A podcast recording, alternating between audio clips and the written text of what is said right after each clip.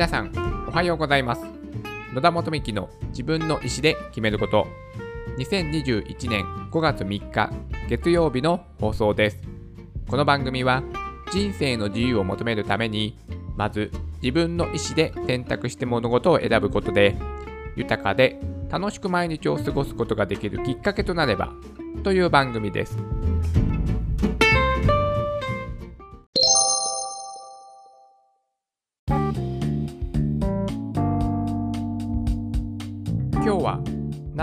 子ども食堂の名前を使うのかについてお話をしたいと思います。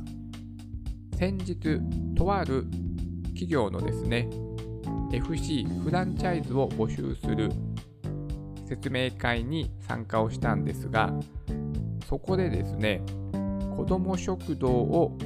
やる、併設するみたいなね、お話をされていて、ちょっとね、私は個人的にはね、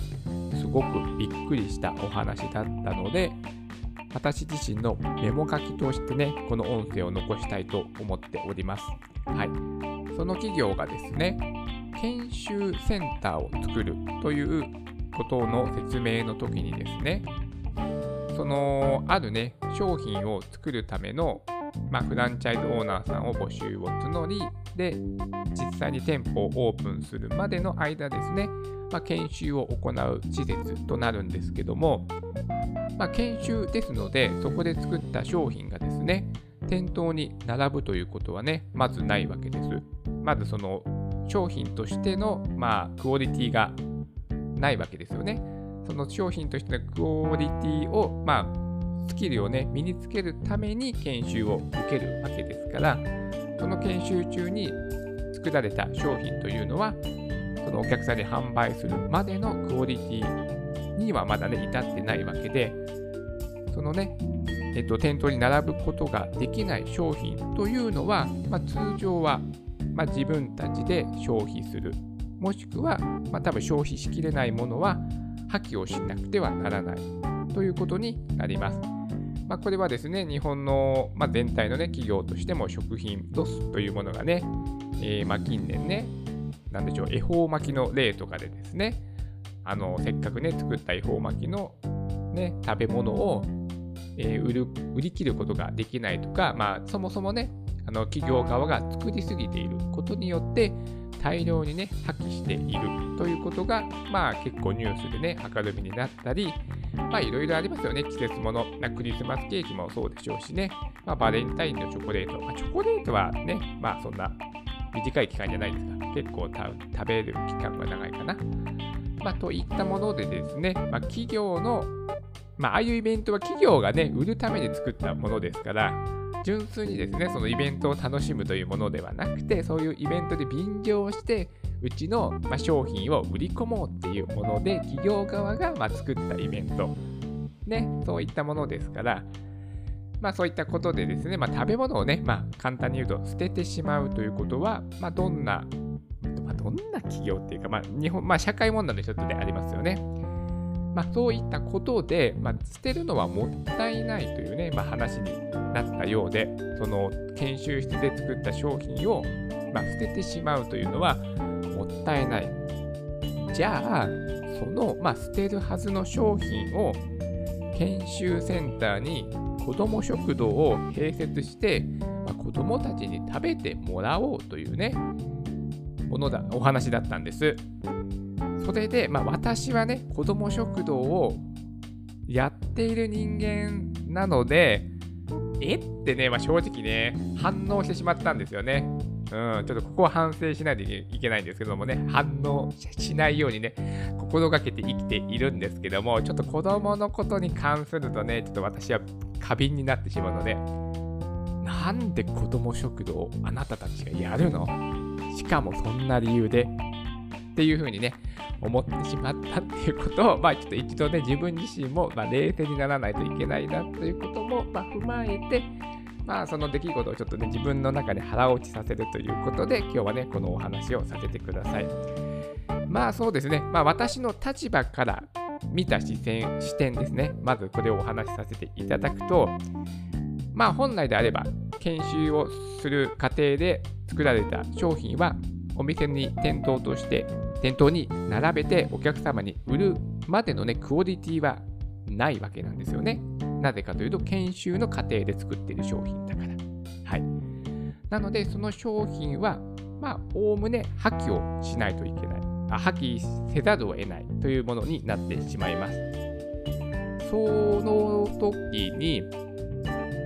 ただ捨てると言ってもですね、まあ、企業は、あのー、廃棄料をね、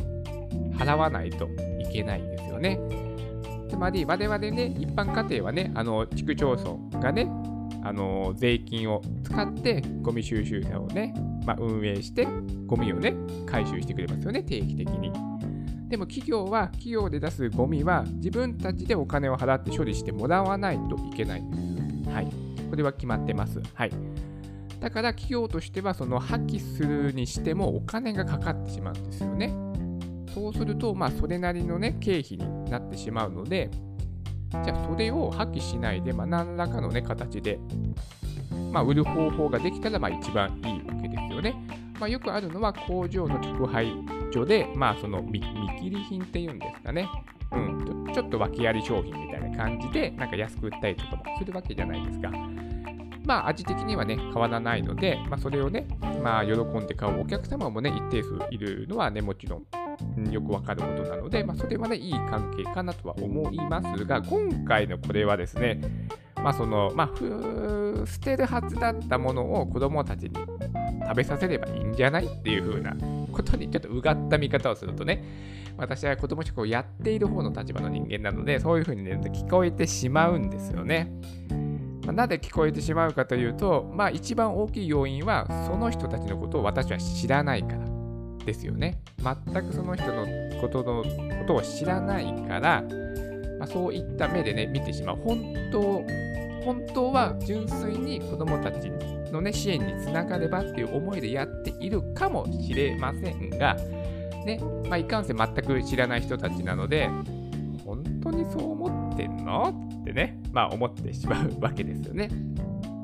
で、それで一応ですね、名目的にもま地域活動のね、一環として歌ってはいますが、どうしてもですね、私は営利目的が否めないかなというふうにやっぱ思ってしまいます。うん。ね、余った食材、なんかね、自分たちのビジネスがよく見えるように、社会にね、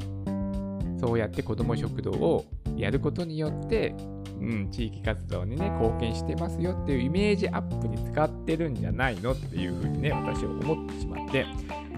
なかなかですね、そのね、企業のね、エゴはやめてくれよってね、どうしても思ってしまうんですよ。前にはですね、ちょっとファミリーマートがね、子供食堂をやるっていうことがあって、その時もね、いろいろね、ネット上でね、ちょっと炎上はしてたんですよね。で、私もどっちかというと、ちょっとやめてくれっていうね、感じの人間でした。はい。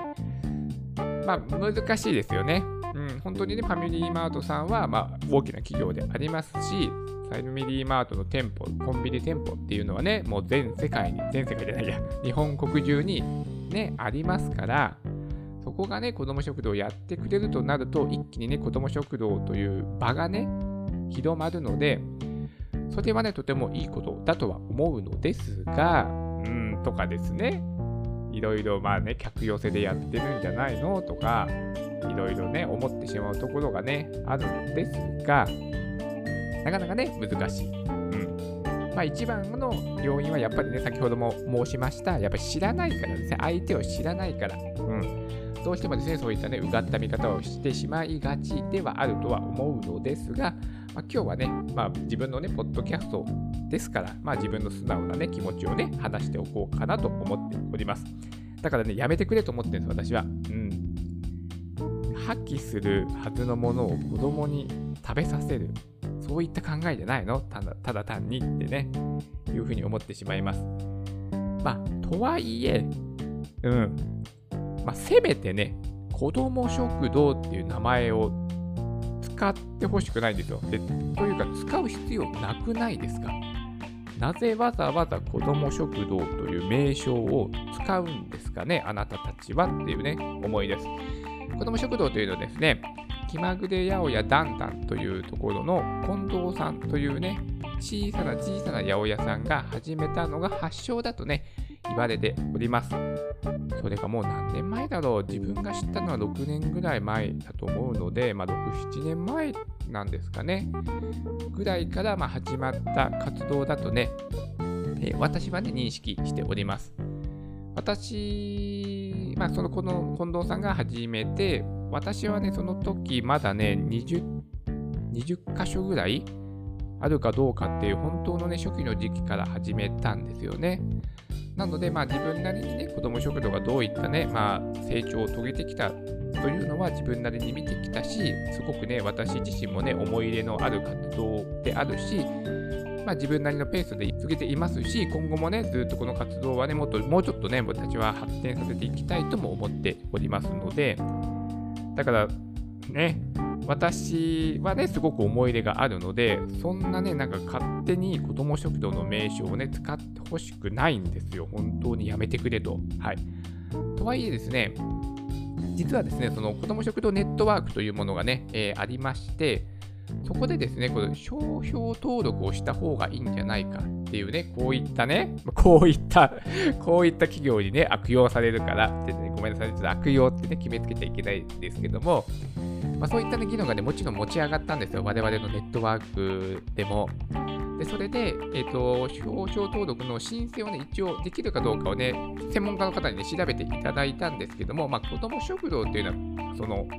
なんだ、広く認知されている、まあ、言葉であるから、に対して、まあね、その、ね、広く認知されている言葉に対して表彰登録を取るのはちょっと難しいよ、かもしれない。うん。という、まあ、調査結果みたいなものがね、えー、上がりまして、じゃあ、っていう、じゃあちょっと難しいんだなっていうことと、まあ、とはいえですね、やっぱり子ども食堂という活動が、まあ、広がることはですね、我々にとってはとても喜ばしいことなので、じゃあそういった名称に、まあね、表彰登録をして、まあ、規制をかけるよりも、まあ、自由に使えるような状態にした方がももしむしろ好ましいかもしれないというような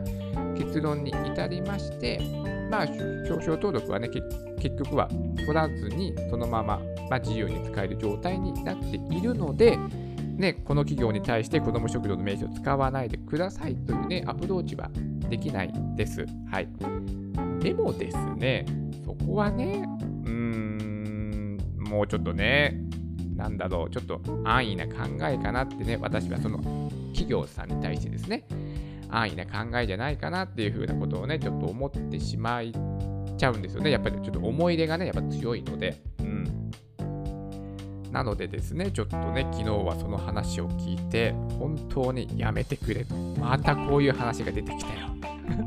というふうにね、思ってしまいました。はい。まあ、ここでですね、まあ私のね、じゃあ代代案をね、出すとしたらですね、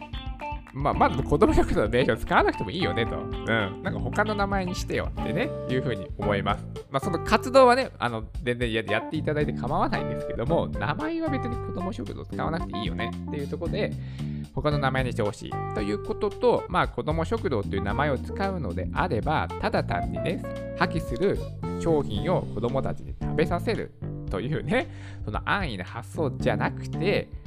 例えば子どもたちと一緒に、まあ、商品を作る体験をね、させてあげるとか、もうちょっとね、その、じゃせっかくね、その研修センター兼子ども食堂っていう併設